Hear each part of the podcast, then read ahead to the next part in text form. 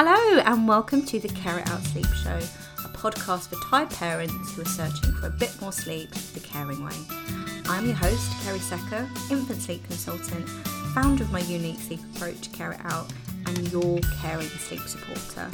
I really hope you'll join me on my mission to get Smalls a settled night's sleep without the tears, training, or techniques. I love talking about sleep and I can't wait to share my sleep subjects with you. My approach to getting you more sleep is simple, straightforward, but above all, it's got to make sense and feel best for you. Ready to get more sleep? Then let's get started. Hello, and welcome to the Care It Out Sleep Show. You are listening to your host, Kerry Secker, and thank you so much for picking up this podcast. Whether it's your first time or you picked it up lots of times before, I'm really hoping you are going to find it useful and helpful. Today, I have got a very exciting guest. I am going to be talking to Dr. Greer Kirshenbaum from Nurture Neuroscience. And I have had her, she was a guest gosh, a long time ago now. And it's always a pleasure to talk to her. And I cannot wait to talk about the many myths there are out there surrounding infant sleep. Hi, Greer. How are you? Hi, Kerry. It's so great to be back here with you. Oh, no, honestly, thank you so much. It's always such a pleasure to talk to you. How are you? I'm really, really well. I've been following along your journey, um, you know, with your for in your first year with your baby. Yeah. I'm curious. I'm I'm very curious because I think when I had my baby, so many people asked me this question. So I want to ask you. I'm getting nervous. Uh, has has anything changed in your approach to sleep since having your own baby? I'm laughing because I get asked this question a lot a lot, and I'm always happy to answer. Yeah. And I'll be honest with you, and I can't wait to hear your story afterwards and how you found it. But seeing as you asked me first, I'll go first. I yeah. was a little bit nervous because all of my friends that I have a lot of nanny friends and work in parenting circles, and I was a little bit worried that when they became parents, they then did the opposite. They were like, "Oh, do you know what? I can't do the the naughty step. I can't sleep train them. You know, I'm so soft. Like all those things that come up with infant. I'm so soft. I know I'm giving in. All those things. They basically did a massive U-turn. I spent a lot of my pregnancy worrying about what if I do U-turn? What if I do U-turn? What happens if I then start to want to sleep train? But I am pleased to say that all that worrying was for absolutely nothing, as it normally always is. And having Betsy has only cemented my my care it out approach. There's no way I would be able to sleep train or leave it right. And even if I did decide to do it, which I, I never, I know I never would. My husband would absolutely would not let me. He think before, I think like many parents just didn't understand the concept of what sleep training or leaving them to cry was. I think he thought it was a few tears, but now he's seen her go because she cries. She's a normal baby. She cries. She's got no in between, Betsy. She's either delightful and super happy, or she's just completely blown and can't call her jets. Um, and I, I explained to him, I said, well, sleep training is that when she's like that, you wouldn't go to go to her. You would leave her for a set time. And he was like, Kerry, I couldn't even leave her for 30 seconds. He's up before me during the night most times. So that's where I am with that. Um, pleased to say, definitely couldn't do it. No way. Yeah. Nah, yeah, not for me, Grace. I feel like people would ask me at like a challenge like they'd be like, "So now can you do it?" you know, like, yeah, I'm gonna change your mind. And I'm like, "Yeah, I, I was exactly the same as you. Absolutely not. I actually found it to be just easier to just surrender to the normal sleep, like to be like, all right, I know, I know what my son needs right now." You know, I know I need, you know, it's great to be lying here with him, even though it's hard sometimes, and, you know, responding to him at night. And my husband had the same approach too. Like he he before was like, oh, that's a bit weird. Like I bed shared with my son. I still do. He's four and a half. And um, you know, my son was like, oh, my husband was like, oh, it's a bit weird to have a baby in the bed, but yeah, I guess you did it. So yeah, sure, let's try it. And now he's like, I never want him to leave. Um, this is so such a special time. They like wrestle at night before bed, which I call like his breastfeeding. Um, and because you know my son like he needs it for his development the same way as yeah feeding for sleep right and so you know even when my husband's tired he's like i feel like wrestling i'm like it's your breastfeeding like go I, I breastfed him for three years like this is your this is your time now. Um, and yeah, he's just, we just love it. And, uh, it's amazing once you see, and I thought about this all the time when my son was a baby. Once you see those like incredibly deep primal needs they have for our presence, co regulation, day and night, it's just, it's amazing that, you know, some babies are not, you know, having that attention, right? It's a, it's a huge, huge miss, right? It's a yeah. lot of time. It's a lot of yeah. time. Yeah. Hopefully, we're going to dig into some of the many myths around infant sleep in a bit. But I just want to talk about this more because it's it's so interesting that people thought that it was a like that, as you said, that challenge to ask you that. I've definitely had that from a lot of people too, mainly probably from family. Like, I bet you would do it now. I'm just like, mm, nah, nah, yeah. I, I definitely yeah. wouldn't. And that's not to say that, oh gosh, that it has not been, it's been easy. I definitely went in with zero expectations. So I actually have found it I did find it easier than I thought it would. Sometimes it is a bit like a busman's holiday. I feel like I'm the nanny, but also mm. that I've also got to do the nights. It's a really strange yeah. feeling. Oh, I can't just clock up at seven. But it doesn't matter whether she was up at three, four, five, all throughout the night. There is no way I could have just left her to cry. No, no, and it is really hard. Like I, I felt that that way too. Right, you're you know, I was like, I'm all in on this nurturing path. And, um, you know, the hard part about it is like, then you really are on duty 24 hours mm-hmm. a day. Right. Um, there's no off shift. I mean, of course, you have hopefully have your partner helping. And like, you know, I always help parents try to really get that time off, like full time off, where they're not yeah needing to attune and listen. Um, but yeah, but then you're like, you know, and sometimes our partners don't notice that either or, re- or realize it until we talk to them about it and be like, you know what, even when I'm sleeping, I'm taking care of our baby. Like it's yeah, the full, you know, full time thing. It's, it is full time. And my partner is amazing, Matt. He is super amazing. And I have felt so supported of my parents. I mean, how could I have not been supported? Look at my look at a friend. I've been in contact with you, um, Maria from um, Milk Making Mama. Like I couldn't have been a more supportive parent in her first year, and I still found it really difficult. And Matt is amazing, but he he just does not get that I'm always thinking about Betsy and what's happening. There is no off switch, and that in itself is mentally exhausting. It is. It is because you like even when you're sleeping, like your mind is still, you know, aware of her, right? Yeah. Like it's it's all it's constant. So that's that's one thing I would have gone back to encourage myself to do.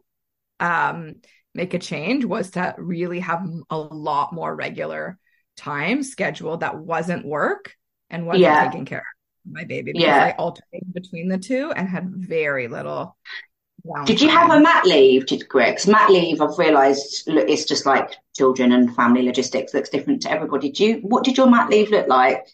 Yeah, I was uh, I was off work completely for about eight months, and around yeah around eight months I started working part time. So then I had a nanny coming over, um, for about fifteen or twenty hours a week, and um, but then I would you know she would come over she was lovely. My son loved her. And, you know, it, that worked out great. But I was like, sort of handing him off and then going straight onto my computer to like work like a maniac for that whole yeah. time and then go back right so i would yeah i needed i needed to schedule an extra bit of time each day for myself mm. yeah I, so hard to find that i think you've got to give yourself grace where because it's so hard to find that time and even if you found down bits of downtime, there is always something to do when you have a baby. Yes. I was my mat leave looked the same. I went back around nine months, so just a little bit afterwards, and I've only gone back two days, and I, I don't think I'm going to pick up any more than that for now. I find that's a balance. Um, but yeah, it's it's hard. It's hard. just parenting is is really is really really tough.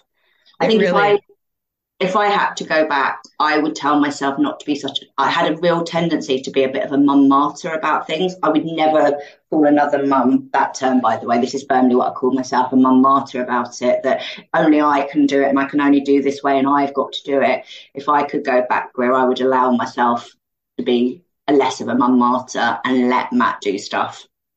Yes. I always or other people do stuff. Yeah. I always talk to clients about that too, because your brain as a parent like changes so much. You're so focused on the baby. Yeah. And that's that really helps us take care of them well. But it's hard to have to kind of step back. And so I kind of help my clients do that too and sort of be like, listen, however the person puts the diaper on, it's yeah. okay. Right. Like, yeah. you know, whatever they're dressing them in, like, it's like, it's like, there's a, like, ask yourself, like, is this dangerous? Yeah. Not like chill, right? Like yeah. make make yourself, right? And sometimes that means like, yeah, going off and not, you know, hovering over it. Because that's what I mean. But we don't get breaks, right? Like we have to actually be really aware of switching out of it. Yeah. Right? Yeah, yeah, it's hard. That switch is so hard, and that that husband hate was real when I first had it. I've never, I'd never been more in love with Matt but yeah. also just hated him so much for sleeping. And we decided we had a plan that I would do all the night feeds. Um, and he would do all the bottles like and the plan and the my breast this is a whole other podcast but my breastfeeding journey didn't work out despite a lot of support from the best so i ended up bottle feeding and i've totally made peace with it now um, but in the beginning i would still do all the bottle feeds at night time because he did was going out to work and had to be compos mentis for work but then he would finish work and then he would his um, role was to look after both of us get everything ready make the bottles and then i would nap from like five till nine o'clock at night. Oh i missed that long nap and then we would have some time together and then I would be on the night shift. So we made it work, but I forgot where I was going with this. But yeah, I had a real tendency to be a little bit controlling over it and be a bit of a mum martyr. It's hard. Yeah. Oh, I was saying the husband hates He was sleeping and doing all of that. And when he had done all of that, that his time was still his own. He could just eat his dinner. I remember once he said to me, I just need to eat my dinner. And I'm like, what do you mean just to your dinner? Like, just put it down. Nice. it must be nice just to eat your dinner. I've literally not eaten my dinner without a baby strapped to me, like balancing it over on one hand for, for ages. So yes, because we're so, we're so attuned to our baby, right? It's so so intense. Yeah. Um, yeah, absolutely. I've had this similar kind of experience, and also I know, like as a postpartum doula, like I think, you know, certainly in those like months right after the baby's born, you know, we need like hopefully we could have at least three people there, right? Because, you know, we're, you know, I was similar to you. I did night all the night feeds. Um and um I was pumping and, and doing some bottles as well because my, my son was in the NICU and that was a whole other story as well because I yeah, anyway. Um and and also I felt that way too. And my husband was also like really stepping up, doing tons of baby care, tons of home, you know, stuff in the home, cooking, all of it. But I think we're still two of us are still so stressed doing that. Like, yeah, a third person helps so much. Like me being a postpartum doula, like I'd be washing bottles and pump parts all night and preparing food for the next day and tidying up. And just you know in those moments i would be thinking who would be doing this if i wasn't here? Because yeah. parents are already so busy right? Yeah. it's, it's a lot. It is a lot but busy i always thought it's busy doing the best thing. And however yeah. hard it got i would always remind myself especially when I'd got the rage at night time, or it is hard to get yourself out of bed again for the fifth time in a night, fifth, sixth, seventh time in a night. Mm-hmm. But I kept telling myself that by going to her every time she needs me, I'm helping her. I'm giving her those tools to regulate herself in time, wire her brain. And when I saw it like that, that was definitely my motivation.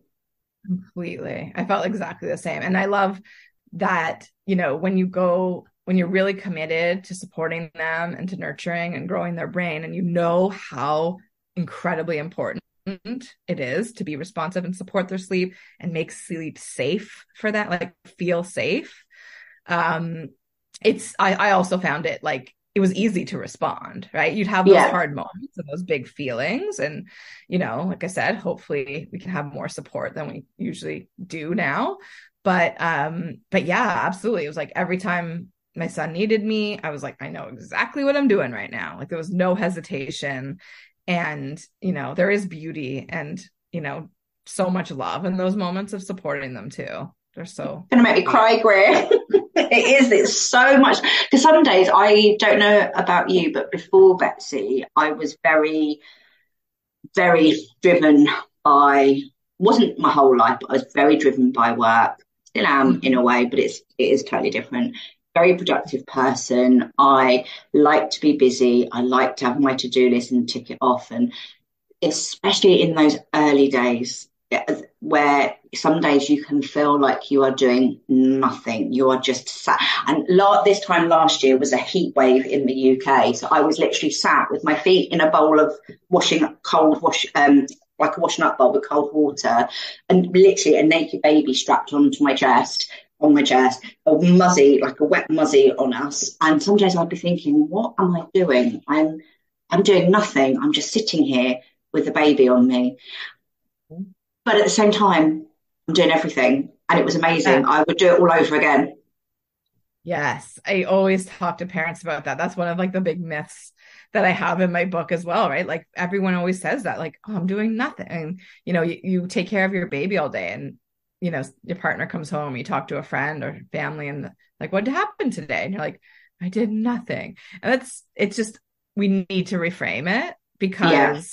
you're massively like have massive things going on in your body to heal from birth you're feeding your baby whoever you're feeding your baby takes a huge amount of effort mm-hmm um, and time and organization and thinking and all that kind of stuff. You're thinking about diapers and clothes sizes and you know all these things that just never ending list. And then, I mean, I should have probably said this first, but holding your baby and responding to them, you're building their brain. Like the most complex thing in the entire world is a human brain.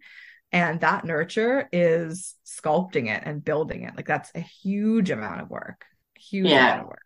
Yeah. I love that reframe from doing nothing to doing just doing everything, like slowing mm-hmm. down and surrender to it. And I think there's something really lovely in that. It's it's still hard. Don't get me wrong, it is definitely still hard. There are some days where it's just like, oh, I need to be getting on and doing stuff, and then she'll be showing me a, a leaf or something she's found, and joy on when I am present with her and she's showing me is just amazing. It is. It's ma- those moments are magical. I always say that to my son. Like we were in a hammock lying in a under a tree the other day, and I was like, "This is the best day of my life." I'm like, "I'm gonna remember this day forever." And he's like, "I've got a long life to live, mom." I was like, "I know, I know." This is amazing. Um, you know, we if we can be present for those moments, like they re- that is like what life is about, right? Those really really special times of connection. And you know, I actually think you know, I talked to parents about reframing it as well. Like we're so used to, and you talked about this too. I was the same, very much a workaholic. Um, and you know, we're so used to like doing all the time and like producing things and like creating things and like having something to show for what we've done. Um, and with a baby, we need to use our efforts to be like to be present, you know, be there emotionally and um and they're really different parts of our brains that we use when we're you know producing things and creating things it's really like our motor circuits and our cognitive circuits like mm-hmm. thinking and th- those circuits in our brain those produce things right? Those like write articles create podcasts right? Like you know help people with our with sleep issues the, um, the stuff that you and i do. Um but our babies need us to be using our sensory brain circuits and our emotional brain circuits. And when we use those, we don't produce anything that we can see, but it's still taking a massive amount of effort to be engaging in those, um, mm-hmm. which is why I'm also so tired. Um, and the work happens, but it's also invisible. It's inside the baby's brain and it's inside of our brain, right? Because we nurture yeah. ourselves and we nurture our baby. We just can't see it, right? It's just it's it's hidden. Um, but it's so meaningful. So meaningful. And I think having a baby is the ultimate creative thing you could ever do. You've literally created new life. Could there anything be anything more creative? Yes. Yes, yeah. absolutely. You have your whole baby. It's funny that you mentioned being tired there because my husband, I hope he never listens to this podcast episode. my husband was just, when I was in there, he used to come home, we'd come home from work, but I'm so tired. Um, and he's like, How can you be tired, Kerry? You've just played all day with babies so easy. Now he has a baby. He's like, I get it. I know why you're so tired because it's just, ah. it's your brain. Like you're constantly thinking. It's that mental load, that invisible mental load for sure. Oh my gosh. Yes. And for the people who, like when you were talking about when you were doing nanny, when you were a nanny. Yeah. Yeah. Yeah. The people who take care of our babies, like nannies and people who work in daycares and wow like that's you know that is probably one of the most i would say most important jobs but also the most you know draining um, Same. out there. And so yeah all for really supporting those people in our world much much more strongly than we do. Yeah me too. I love whoever looks after betsy. Yes. Like her nursery team are amazing. Yeah. Just yeah. whoever loves her i think i think there's a real very precious to love someone else's child like that. And again, that was another fear of mine. I had loved the children in my care as a nanny so fiercely. There was a little part of me when I became a mum, I was like, oh, am I going to, what happens if I don't love them? Love my baby like I love them. Is it possible? Have I run out of love? What happens if I've used up all my, my love? Maybe my heart is tired. No, your heart just grows. And the love that you absolutely love children in your care. And I still do love all the ones I looked after, but the love for your own child, it's just, it's something else. It is. It's incredible. It's such a gift. Literally burst. I can't wait to go and get her from nursery tonight. Looking at a little picture already. Um, but yeah, he, he gets it now how tiring it is. He's like, I'm just exhausted by the end of the day. Yes, for sure. And it's, you know, one of my friends when I was pregnant, she's she had an older child and she's she's she told me she's like, be prepared. Like postpartum, you know, the postpartum period was about four years for me. And at the time I was like, whoa. I'm like, I'm not ready for that much truth right now. Yeah. And um, you know, we have so there's way more evidence now. We see like it absolutely takes at least 12 months maybe yeah. to physically recover but for all the like fatigue the emotional stuff you know it's probably you probably are looking at that three or four year kind of period yeah. after having a baby. And probably some of that is the lack of you know supports that many of us have that we are really working double triple quadruple to you know especially when we have these nurturing goals for our babies. Um but yeah it's it's it takes a while. It takes a while a long while. I, a long while. I don't feel like I'm anywhere near out of that. I'm only a year in. I've got a while to go. Um, it was a full yeah. three years for me, if not close to four. It was. It ended being true. Yeah. It's interesting. And it's like lots of parents really plan, myself included, for the birthday not the first birthday, but you know, the day you give birth, you have your your birth bag planned and you have a birth plan and you think about what I definitely did. I thought about that day a lot and planned for it. Didn't mm. go to plan, spoiler alert, it was so different. so, so different. But hmm. afterwards I didn't really plan for that that fourth trimester. I knew intentionally what I wanted it to look like, like yeah. lots of um, slowing down, surrendering to it, but I didn't really plan for it. And if it's unlikely I'll do it again, but if I did it again, or for anybody listening, I would definitely be suggesting to put a plan in, a postpartum plan in, and at least look for, even if it's just for the first three or four weeks of just all that ad- adult admin that when you've got all the baby min and the adult admin because life doesn't stop when you have a baby. You've still got all that admin to do. Have a plan for that as well. I think that would be really helpful. I think that's probably where a doula would come in. Yeah, a doula would really help, or if someone you know could take dedicate some you know significant time to you right? Not you know really scheduled time. Yeah absolutely. It would help so much. And i think that's it. I think i always have a weird concept of time but i was like oh taking out the garbage walking the dog that's nothing. That takes no time. Unloading the dishwasher whatever. Those things take a lot of time and effort. Yeah and I didn't do like you know my husband was he actually got some paternity leave as well. He was home for I think about 2 maybe 3 months. Um he had to like dip into work at times but um you know after he went back to work around 3 4 months or whatever it was 2 3 months um I, he'd come home and I was like the dishwasher has not been touched. There's a load of sink you know the sink is full of stuff the house is messy, didn't take out the garbage, barely walk the dog. And I was like, I am not going to do those things instead of heal, rest, feed myself, and feed my baby. Like, I just didn't feel like I could do anything beyond that.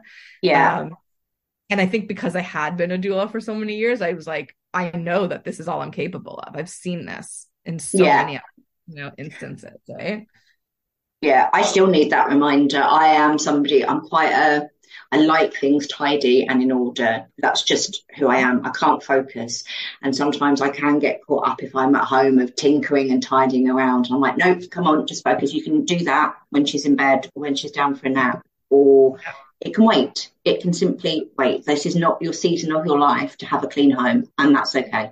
Mm-hmm. Absolutely. Absolutely. It is hard, but but yeah, it's an important reminder.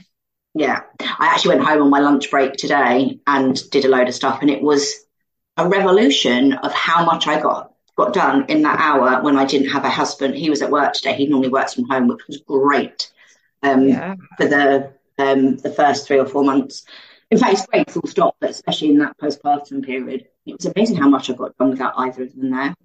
well, they there was I think it's only one study, but like they need to do more work on this that showed they they looked at like this was in a workplace, but they looked at people who were not parents, and then I, I'm not sure if there was dads in it, but there was definitely people people who weren't parents, moms, and there might have been dads. I can't remember, but anyway, the, the take home message of the study was after you become a mom, you are so much more efficient at your work.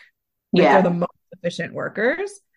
Yeah. Um, and probably that some of that is the clarity like, okay, I know what matters. I'm going to like get to it, do it, and, you know, move on. Yeah. Um, so that's one of the things that that's a nice change, right? yeah.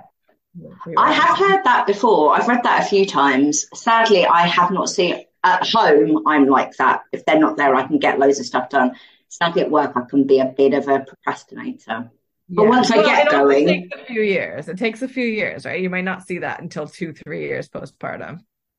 Yeah, uh, yeah, that's true. But I'm very good at leaving. I'm like, is this a priority? Does it definitely need to get done? And if it doesn't, it gets delegated or I just delete it. Yeah. Get yeah. a bit, definitely get a bit more ruthless. For sure, for sure. Well, I'm I'm glad to hear that. You know, I think I think I think having a baby what like not only you know didn't change my approach at all, but it really strengthened it. Sounds like that was the case for you too to just, you know, really be able to see how powerful and you know transformative and beautiful it is to be in that kind of relationship. Um and i think it's helped me you know work with people a lot yeah. better too. yeah that is really interesting. So since I've, I've been back it's i definitely have I've, I've always been a um an empathetic person but i definitely have more empathy now being a parent and i definitely can see it more from a parent perspective and that's definitely helped coming into yeah. practice with the families i'm working with and that's not to say that someone who doesn't have a baby wouldn't you know that neither of us weren't great at what we did before. It's just an it's just an added, you know, it's some added perspective, I think. Yeah, yeah. I love the way of looking at that because I used to really beat myself up about that. Be like, why would people want to listen to me? I'm I'm just a nanny. I've never had children of my own. So I I think that's a really important point, Greer. But it yeah. is, it's just that that added parent perspective. Definitely take that into practice. For sure. I mean, we see all kinds of special. Like before I had a baby, I, I was thinking about that too. I'm like, oh, you know, I was a doula and and worked with sleep, and you know, we we'd see like a, you know, an eye doctor who doesn't have glasses. You know, that is so true. So true. That is. Oh, I would say that. Yeah uh, all kinds of professionals can be so great at their job and not, you know, have experienced it. But it is, you know, it's a it's an extra bit, I think. Yeah, definitely. And I'm definitely a lot more patient and calmer now. Mm-hmm. Definitely. And it's you're completely right. It's a beautiful thing to see, like watching them. Now, Betsy's 13, come out for 13 months now, and she I've just started to see her show empathy and respond to other people and her toys. And it's so lovely to see. Like every time she, I pick her up now, or if I, um, not that I need a cuddle, but or I cry in front of her. I don't, but if she can tell sometimes if I'm a little bit sad and I need to pick up, and she comes up to me and gives me a cuddle and pats my back. Amazing. So she doesn't do that with anybody else. I, I think it's. I didn't even realise that I did it. When I pick her up, I've always kind of patted her back, and so when I pick her up, she does it back. It's just it melts me every single time. I know those babies that are really nurtured. You see that this like really sweet like empathy, kindness, and they they care about other people's emotions because that's been modeled for them. It's so um, lovely and then when you you know do some of the emotional language and stuff with them you're curious like i wonder if you're feeling sad right now you know then their emotional vocabulary is just like incredible as well. Like at two years old my son would be like i'm too grumpy today for i'm too grumpy for this mama. You know oh, like, i love that I'm too overwhelmed by this activity. You know, like you just be so articulate with, you know, the emotions. I see that with a lot of other kids too, that who have that experience. Um, you know, you, you start to see very quickly how how much influence we're having, right? And yeah. And that yeah. definitely keeps you going. Like she's at nursery or when we're hanging out with friends and other babies are crying, I can see her getting really curious and trying to, she'll touch them or she'll use her voice to to I'm not saying I'm not going as far as say that she's trying to soothe them because I, I, doubt that is what she's doing, but it looks like she is trying to respond to them in some way, and it's it's lovely to see. So sweet. That's very very sweet. Don't get me wrong though, she's cute, but she's also a brute. She is a, she's a bit of a nipper at nursery, and she's scratched and bitten some other children. So don't don't I just wouldn't want okay parents all, to get the impression that it's all literally rainbows and bubbles over here. It definitely yeah, That is a good. They do have these beautiful moments, and they're re- also just regular babies, right? Like the all baby, yeah. You all babies are doing things like that, and yeah, uh, that's good. Good to add that too, for sure. For every beautiful moment, there's probably two slaps, pinches, pokes, bites, definitely. But we're getting there. She's only yeah. little. Yeah. Takes time. Yeah. One thing, there was one thing that I was going to ask you, and it's annoyingly, it is completely. Oh, I know what it was. So when she cried, I always wanted to respond, and I never wanted to shush her cries down and stop her from crying. And I, tr- I was explaining to my husband that when she cries, our role is to not to not stop or change that that emotion. It's to support her through it. And one thing I really struggled with is when she does cry, your immediate response is to pick them up and say, It's okay, everything's going to be okay, you're okay. And it, I can catch myself do, it saying you're okay sometimes. And I, I'm trying to shift from instead of saying you're okay to are you okay? So get curious about her emotion or say, it's okay to cry. You hurt yourself. Let, let your hmm. crying out. And some of the, especially from my parents, some of the looks I get from them, it's they're like, you're telling her to cry. And I'm just like, yeah, she's hurt herself. Yeah. Did you find that hard? And have you had any experience of that? Yeah, such a good question. Yes, for sure. I think it's, I talk about this in my book, like how we're so probably we receive that information as babies, right? And that's probably why that's our automatic response. right? To sort of say, you know, you see that all the time, right? Baby fall down and their parents are like, you're okay. That didn't hurt. You're not bleeding. Yeah. Keep walking. You know, we're okay. We're okay. And, you know, that's really, you know, you know, what, what happened to us, right? We're naturally going to go there.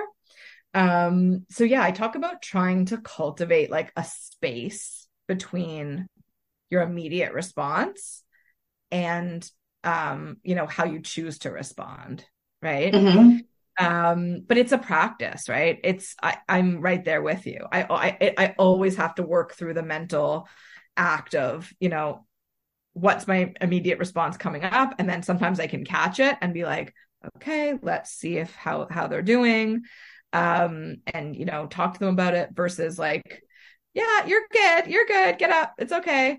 Um, and that comes out sometimes too, right? But we can always just do a detour when we notice it. Yeah, I think that's the key is noticing it. Like no one is perfect. Nobody is perfect. And no and, and actually being responsive isn't about parenting and being responsive for me is never has ever been about being perfection and being perfect. Yeah. I when I catch myself doing that, you're okay. I try to so I guess similar to what you said is gauge her reaction first. If I'm not shocked by whatever's happened, then taking a moment, give her space, see how she responds rather than because I don't want to go in there going, you know, if there is no, if she's fine, I then don't want to put my stuff on top of, of it. Well, it's okay to cry, come on. And then she feels like she's got to have a massive right, yeah. reaction to, to, it. It's a balance. Curiosity bit is so important. Like when my son falls, I get I never heard this documented anywhere else, but I get a sh- like shooting adrenaline down both my legs every single time he trips and falls. And and so that was a, it was a struggle for me to not be like you know rush over and you know fix it. And so you know that I did that take that approach too. I'd always say, "How was that for you?" Yeah. And probably eighty or ninety percent of the time, he's like, "What are you talking about? I'm fine." Yeah. Just get up and keep going. Um, you know, which is you know supports that stance of curiosity right? Otherwise if i was like oh my gosh you're hurt. What's happening? What's going on? Like you know are you going to cry? You know then you're right. He, we might be like encouraging you know a reaction that's not like their natural response to the incident right? And yeah. we don't want to inhibit their exploration or you know any of that kind of stuff.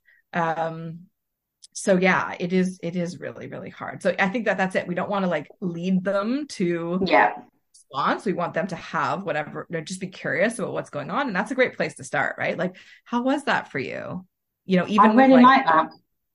Yeah, like even like exciting things like going down a slide or jumping on a trampoline, right? They might have like a, you know, a, a reaction that's like mixed, right? We can't really tell from their face instead of being like, oh, that's too scary for you. Like, we're not going to do that anymore, right? To sort of just be like, how how did you experience that? How was that for you? Right? Maybe they were taken by surprise but they were like oh you know what? I actually did like that. I want to try it again. Right? Mm-hmm. um, very important to have that stance for sure. Yeah i really like that throwing it back to them. I guess that probably works. You can still use it on a really young baby but i, I can really see that working for older ones. How was that for you? Being so honest as well um about it. Like if you were like you know they fall and you're like you're fine you're fine you know if you don't have patience in that moment and they're still really crying you know you can go back and say like you know what? That wasn't that wasn't very you know kind of me to to just tell you you were fine. It, it sounds like there's something happening here. You're probably hurt or scared. You know i'm here for you right? You can always be just honest about it. Because i think you're right. It's parenting is really not about being perfect. It's about being authentic. Yeah. kids that. And we can catch ourselves making all the mistakes we make and just talk about it right?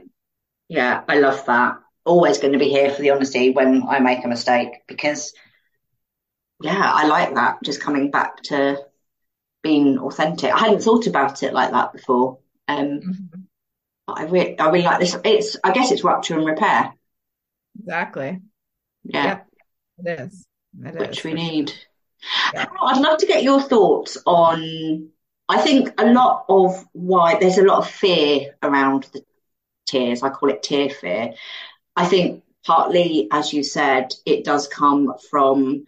I definitely know my parents were like, shh, shh, shh, come on, you know, that idea of a good child doesn't make noise. So you've got that, you need to keep, you know, up with the Joneses and not have a baby that's crying. I mean, my dad means well, but he will still sometimes say, "Oh, isn't Betsy good doing that?" And I'm like, "Well, I would still love her even if she was screaming through the meal." Yeah, yeah. they were all inherently good, but I think that plays a part. And I also think there's also how those tears make you feel as a parent. Um, I guess our tolerance for tears as parents is going to vary massively between parent to parent. But I also think, on a very, very simplistic le- level, it must have something to do with that, that, that primitive reflex of a baby's crying, they must be in danger. And as parents and being the adult, it must be just set off an alarm that we've got to go and go to them straight away. Does that make sense? Does that make yeah, sense? Yeah, it does. I, I, yes, do so much work at this with parents because you know, it does originate with that. Many of us grew up with, I don't want to see it. Like you're crying, you're sad, you're angry, you're feeling some sort of negative feeling emotion, like get it away from me. Right. Like, yeah. Go to your room, shush, stop it. I love you when you're happy. I love you when you're smiling. I don't want to see this other stuff. Right. Like that's really the experience so many of us have. And and then you know then our babies experience these big emotions and we're like ugh get it away right? Or like stop it or distract from it. Um and we're just not comfortable experiencing them in ourselves. Yeah. And we're not comfortable you know therefore not with our baby. So i help people um to first figure like first find that comfort in experiencing your own emotions which is like a whole exploration right that that we can do. Um and then once we can understand that like emotions are a completely healthy and normal part of being human they usually last for you know about a minute and a half if we're not spiraling out on them and attaching all these like thoughts and judgments to them if we can just feel them. They don't last that long and we can handle a 90 second emotion. Like we can be sad for 90 seconds or you know, angry for 90 seconds or whatever it is. Um, or even if it's longer, we can still handle it, right? Like just mm-hmm. understand you don't have to be terrified of feeling or showing those emotions. Um, because our babies are not. They are yeah. you know, unless we start to shut them down and dismiss them and reject them, um, they're gonna be just fully expressing them. And, you know, like you said, like they they do need us to be there to support and to sort of say i'm here with you. I see what you're going through. I understand this experience you're having. Um you know to, to that kind of builds all of their emotional brain circuitry and eventually their lifelong mental health. It's very important to be supporting them. Um but we also have to like truly believe that right? To sort of say to them like this is part of you know this is this is normal. Like it makes total sense that you're angry right now. I've felt this way before and i'm going to be here with you until this feeling gets smaller because they yeah. always get right? Yeah i love that. You can do anything for 90 seconds well, almost anything for 90 seconds. Mm-hmm. yeah. Yeah and we don't have to be so afraid of our feelings. And i think it's interesting to talk about it in this conversation because before we're parents, there's a lot of things we can do to not feel emotions. Yeah. Um, work. That was mine. Yeah. Um, you know, work, any other like vices, shopping, TV, you know, exercise. Like there's so many things we can do to not feel them. Yeah. Um, but when we have a baby, it's unavoidable. Like mm-hmm. we're gonna be feeling tons of emotions about it. Our baby's gonna have tons of emotions. It's like that's the time to really, you know, get your head around all this stuff, right? Yeah. Yeah. And I I love that about babies that they are just they're just their genuine self. They will just be so expressive and communicate with you. They're nat- every baby is born a, an amazing communicator, even though they can't talk, and that always blows my mind. I think it's yes. amazing. Yes, it is. They have so much communication, um, and that's you know that's ties into sleep too, right? They're they're still communicating at night with us and and the the fact that people twist that into like they're manipulating or that stuff you know that doesn't matter or they're just protesting or you know all these things. Um it's really really not okay with for me right? I really feel like it's taking away human rights from babies. We wouldn't treat yeah. any any yeah. other population any other age that way ever. Yeah. You know how i feel about that because we talked we've we've done a podcast episode before, and I really hope you'll come back as well, Greer, because so I could talk to you all day. So many things I want to talk mm-hmm. about and, and go through. Hopefully, you'll be a regular on the sleep show. We'll talk about it afterwards. Absolutely. Um, but I forgot what this was going. What were we talking about before? Uh, the emotion stuff, like baby's communication. Oh, that's so annoying that I totally lost thought that my brain goes quicker than my my mouth goes quicker than my brain. But we were talking about them being really expressive and communicating, mm-hmm. and then now nah, I'm gonna have to let that point go. I think it's completely gone. Sorry, listeners. It, as soon as I, we've probably finished, it will come back to me. Yeah, well, we can talk about it next time. Oh, it's going to be really. Not. You said something amazing beforehand. Oh, Oh, what was it? Communicating at night. Um. Oh, I know, I know it. Put it back. Yay! About how we talked about it before, about how that whole babies are trying to manipulate you. Babies aren't yeah. crying; they're doing exactly what they're designed to do: communicate to you. No crying is ever manipulation. Um, yes. I hate that, and I also really have a problem with different types of cry the wind cry, the protest cry, the winding down cry. To me, cry is a cry. is a cry. Yeah. I mean, and I don't understand how any of that like makes sense to anybody. Like, how is any so many things don't make sense. make it make sense. Right. The biggest thing that doesn't it doesn't make sense to me is when sleep training culture and society are telling you you've got to leave your baby to fall asleep. Now, this does not make sen- any sense to me on a, on an instinctual level. Leaving your baby to cry and you're not going to them as a parent or a carer is really, really difficult not to do that. You're hardwired to respond to them when they cry, and that alarm goes off. But yeah. the other thing is, is the more upset they are, the more dysregulated they are, the harder it is for them to get to sleep. It's the same for us. Yeah. If we're stressed, angry, annoyed, hungry, had a, part, uh, a row with our partner, anything, if we're not calm and, and regulated, sleep is very difficult to come by. But also the whole well, they're going to calm themselves down. They're going to they're going to be able to self-regulate because once they've got to that point, they're not able to self-regulate because their their brains are just not hardwired to do that. So yeah. you're leaving a baby to fall asleep. They're telling you that you're teaching them to do something, but you can't teach them to fall asleep. They're getting further, the more that upset they get, the further away from sleep they're actually getting, and the less likely they are going to go to sleep. Yeah. It, it, just yeah. blows my mind.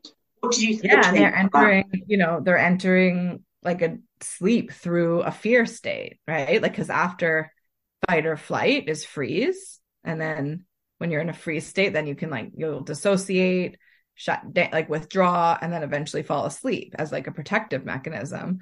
Versus, you know, what people are told is which is, oh yeah, they're self-regulating, which means they're getting from a state of high stress to low stress, and then entering sleep through a parasympathetic nervous system rest and digest state.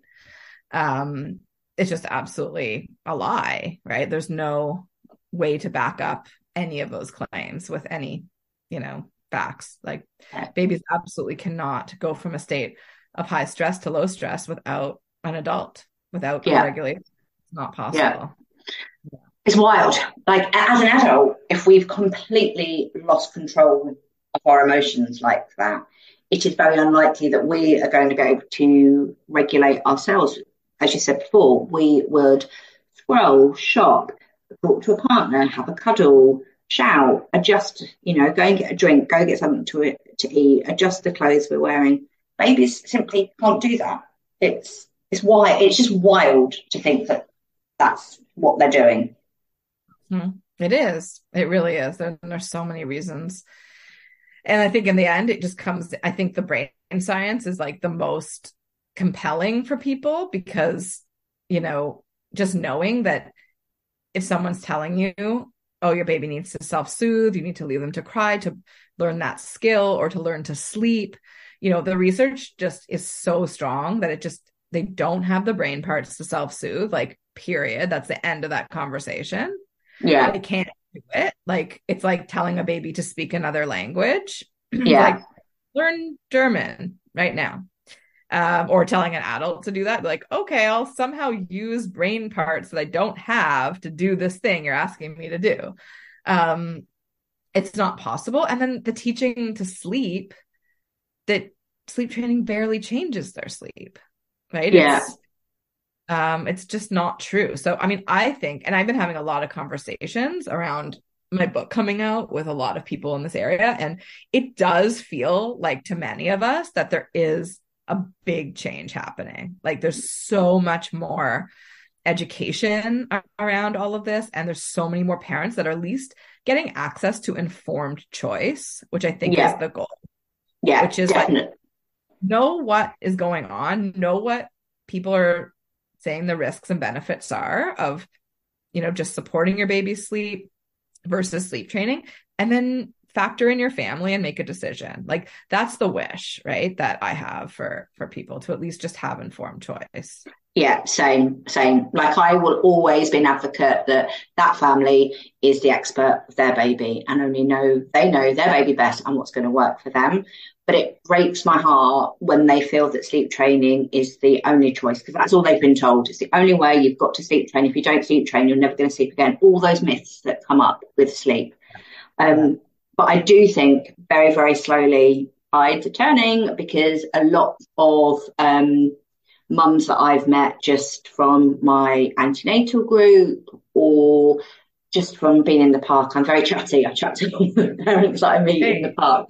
And so many of them now are um, a great example is my neighbour who is so much more open to being responsive and and gentle and building that brain and that, that, I've definitely seen a shift. I don't think 10 years ago that would have been the case.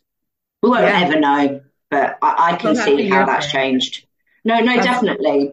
Yeah. For a long time, I felt that I was like a salmon swimming upstream. I was the only one talking about this. And when I was a nanny, pre Instagram days and social media, it honestly felt like that in where I was yeah. in the village where I nannied. Like people looked at me like I was so strange for carrying mm. the baby that wasn't mine, or not doing the naughty step, or not doing sleep training with the babies in my charge, or going to them every time. My other nannies didn't want to hang around with me because wow. they thought I wasn't good at my job. It was unusual back then, but I'm seeing it more and more now. And I honestly give a little dance inside, do a little clap inside because it's amazing because every time it's a ripple effect. Every time we talk about responding to our babies, responding to them is always going to be the best thing. It ripples out, it encourages someone else to not feel the fear that they are manipulating or sleep's never going to happen to do it. And then someone sees them. You see what I mean? It, it, it ripples out and it's a lovely thing to see. I love that. I love that. Thinking about the, all of those kids, those babies that have probably grown up now that had that care from you and um, that influence you have. That's so powerful.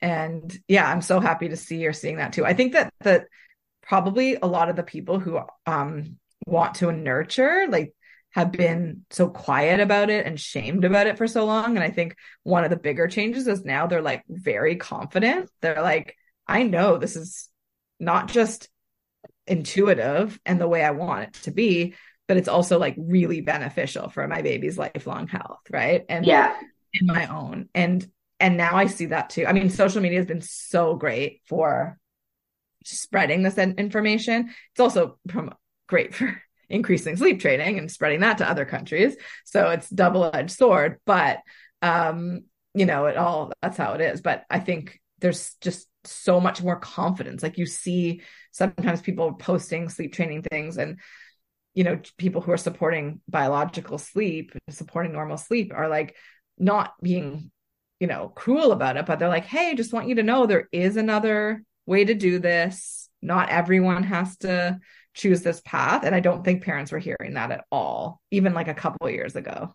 No, no, definitely, it has really changed. Even since coming back from maternity leave, and I only took nine months, it's there's definitely been a big shift. And I'm glad you said that it was a double-edged sword because we, I don't think you're never going to see.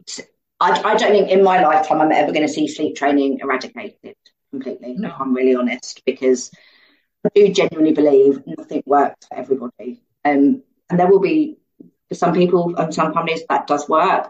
But I really hope that we turn the tide and that becomes the alternative and that being responsive is the norm. I would, I'm getting goosebumps just saying that. I, I, I honestly believe that that could happen, that we would see that I happen. Do I do too.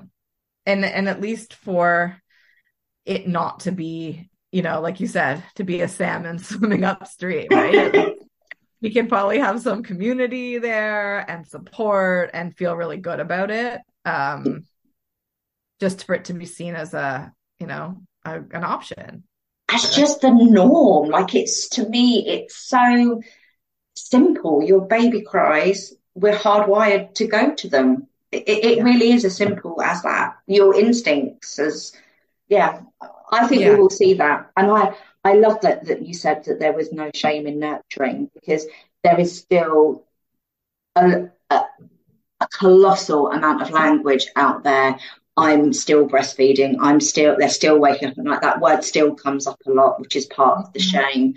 Oh, I know I'm doing the wrong thing, you know, bringing them into bed, or I know I'm giving in. Like there's still so much shame around sleep. Um, the biggest driving force for me setting up Instagram was to take away that shame. And each Monday, I always do a little Monday reminder to, you know, just a little, just a little reminder for your Monday morning. There's no shame in going to baby every single time. You're not soft. You're not spoiling them in, in lots of different ways. Because I think it's so important to get that message out there. You can feel so alone um, when you're a parent, regardless of how you're parenting.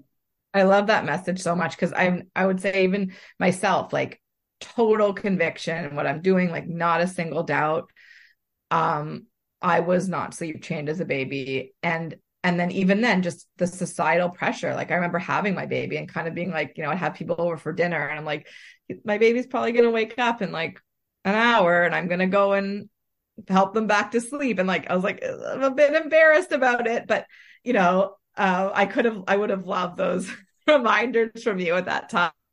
Yeah, like, I, and I I'm definitely felt like that. Yep, because it's. Oh, sorry, so So I felt like I spoke over you. Then it's because the line went there. Sorry, you go on. Oh, oh, I was just saying because it's just so different, right? And it's just we're always under that societal pressure, no matter how convict, you know, how much we believe in something, right? Yeah, I definitely resonate with that when friends of I just felt like all eyes, then they probably weren't, you know, but I felt oh, that all eyes were on me. Ooh, she's been talking about sleep for ages. Let's see what she does. Oh, her baby's waking up again at night time or what's going I felt that I felt that because of what I did, what I do that I should have, I hate that word, should have a perfect sleeper. And that right. first couple of nights home from hospital was horrific. I nearly marched her back to the hospital, Greer, because I was just like, this isn't my baby. She's clearly not got the memo that I'm a sleep consultant. Yes. what is going on? I put so much pressure on myself. But the next day, I just realized I was shattered after four days of labor. I was putting so much pressure on myself. And that night, I promised it might have been two nights of hell. I just said, look, I'm just going to let all pressure go and I'm just going to do whatever she needs. And we actually ended up moving into the lounge and she slept on the Moses. I slept on the sofa and she slept on her Moses basket so she could see me. I didn't bed share because I hadn't got a breastfeed, uh, breastfeeding established at that stage and she was um, a low birth weight.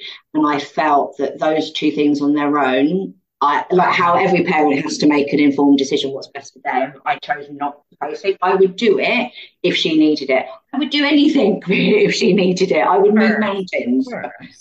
Um, but if we could, and that's what I did. She went on the floor in her Moses basket, and I kind of, I say sleep. I didn't really sleep. Like prop myself up on the sofa so I could see her, and that worked for us. And then we moved from there. But yeah, I definitely felt that pressure um, around people to, mm-hmm. to look, at least look as if I knew what I was doing or I had a good sleeper. Yeah, yeah. I mean, I had a I had a side sleeper for my son too because he was premature, and um, there's just so little guidance there. But yeah, the um, the pressure is interesting. Like I remember I had when I had, you know, my nanny start to come over to help, and you know I was writing a sleep course at the time. You know, all, the, all starting my book, all this kind of stuff. And you know, my I put my son down for a nap, and like he didn't nap and then I was like, okay, I need you to play with him for like 20 more minutes and then we'll try a nap again. And, and it was so funny because she's like, but aren't you a sleep specialist? And I'm like, yes, like baby sleep is messy. Even when yeah. you're doing you're doing a really good job. Yeah. It's messy. I'm like, I gave I'm giving up on the snap, right? Like it's yeah. that's the best course right now. So I think that's a good uh message for parents too, that like you learn all the things you know uh, you, you know a very great approach to sleep but it's not going to be predictable you know super easy you know any of that right no, exactly. And that's why I think it's so important. It's what I love about you, but just being honest. I actually set up another account, Instagram account, whilst I don't know if you follow that, Confessions of a Sleep Consultant, but I actually set up on mat leave to share what it looked like because I oh, think it was really important I think I to do get, follow to get a professional's um, what a professional's baby sleep looks like because we don't often see that side of it. We Instagram can often be very polished and very curated and oh look at my baby napping in the pram. Well, I didn't do any of that. She never napped in the pram and I would be always honest about her sleep because mm-hmm. I think mm-hmm. parents need to see that. But that again totally resonates. Yeah, absolutely. Yeah. Yeah. It's you know, it's a roller coaster. Wild, Greer. It is at bit of just parenting and sleep. It's just wild. But at the same time, you wouldn't want it any other way. No, I wouldn't change anything. Me neither. Sorry, I what? I would have added a little bit more self care, but other than, none of the all the stuff that happened between uh, me and my baby wouldn't change a thing. Absolutely not that's lovely. I don't think I, I don't think I would go. The only thing I would, as I said before, would I would be less of a mum martyr, but that would be it. I'd let people help a little bit more. I just didn't want to put her down. Yeah, and that was okay. Yeah. yeah, I mean, I didn't either, and also that's probably maybe that's what we needed, right? Like, yeah, our babies are, you know, the more the closer we are to them, the more oxytocin and dopamines released in our brain. It makes us feel good and rewarded. And you know it's a, it's a feedback cycle like that too right? So the other side of it is maybe we were getting exactly what we needed and it was it was still hard right? Yeah. And that's okay yeah. I think there's beauty in that. I genuinely always believe even through tough times that we are always where we're meant to be always. And yep it, that can be really hard. It's not always easy, but I do take great comfort from that.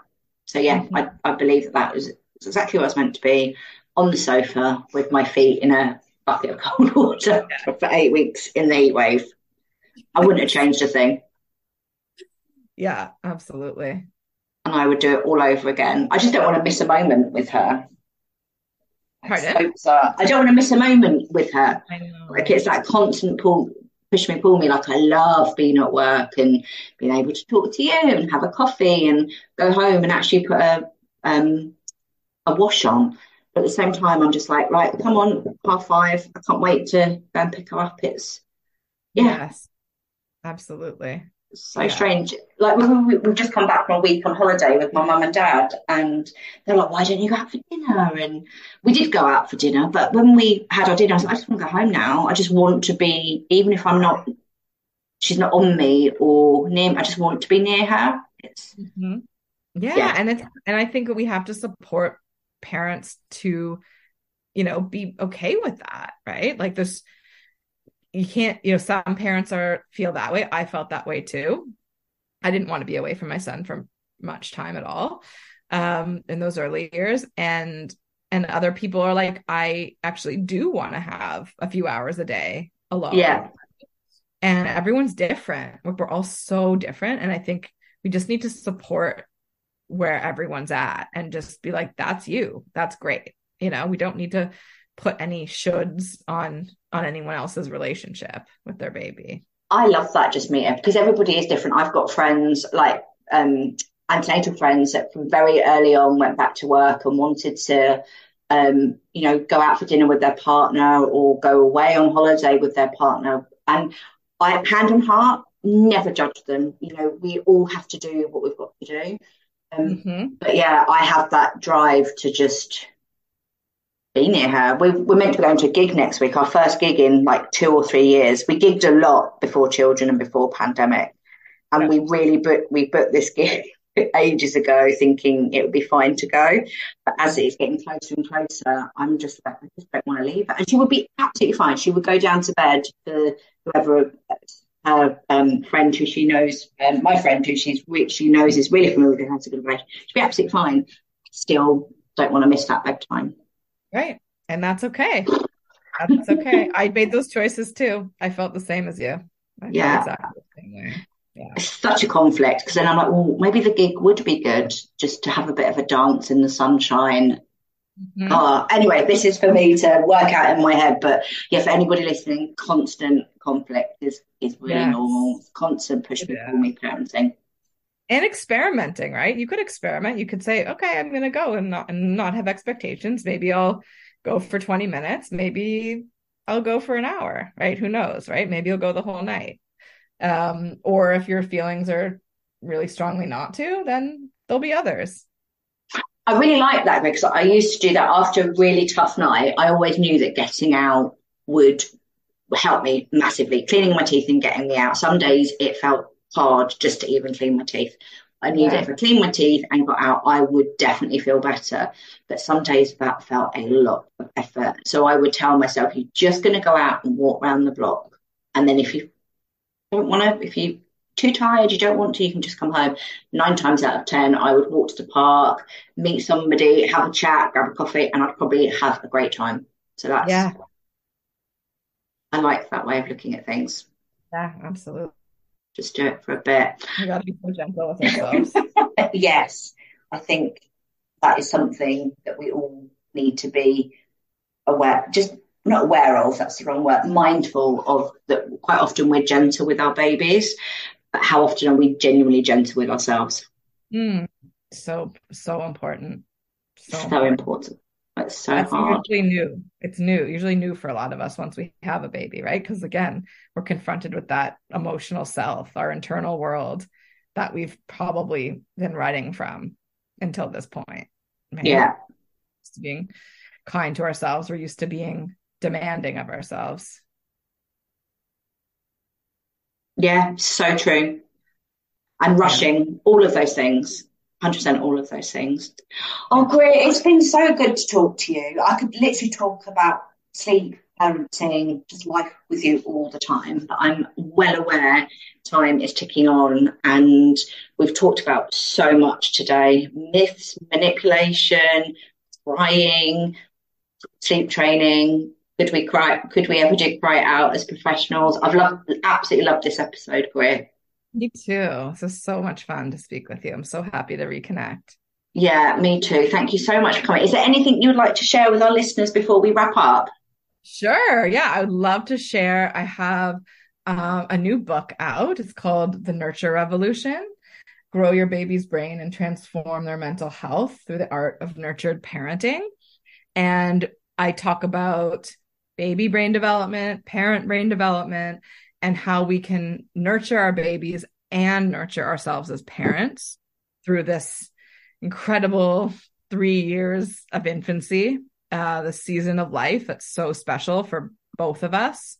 Um, so yeah, check it out um, online or in a bookstore, and um, yeah, stay tuned. I'm going to have some workshops and other kinds of learning opportunities coming up as well. Amazing. What I will do for listeners, I will put the link to your Amazon book in the show notes and share that. I'll also put your amazing Instagram account on there. I've loved Greer's account before I have Betsy. Even you've been one of my go-tos as a as a mum. It was amazing. Definitely kept me sane and responding.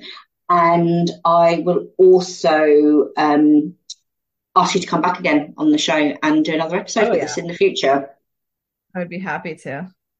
Super. Thank you so much, Greer.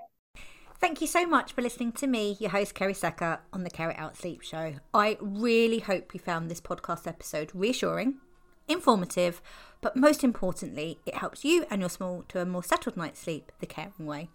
If you did, please don't forget to subscribe to the show below, leave me some feedback, or share it with a parent pal. I love hearing that you love listening. My next podcast episode will be available in two weeks' time. But if you really can't wait that long, please come and find me over on Instagram at Care Out Sleep Consultant. I update my sleep squares and speak about sleep there on the daily. Big love and sleep solidarity. Until next time.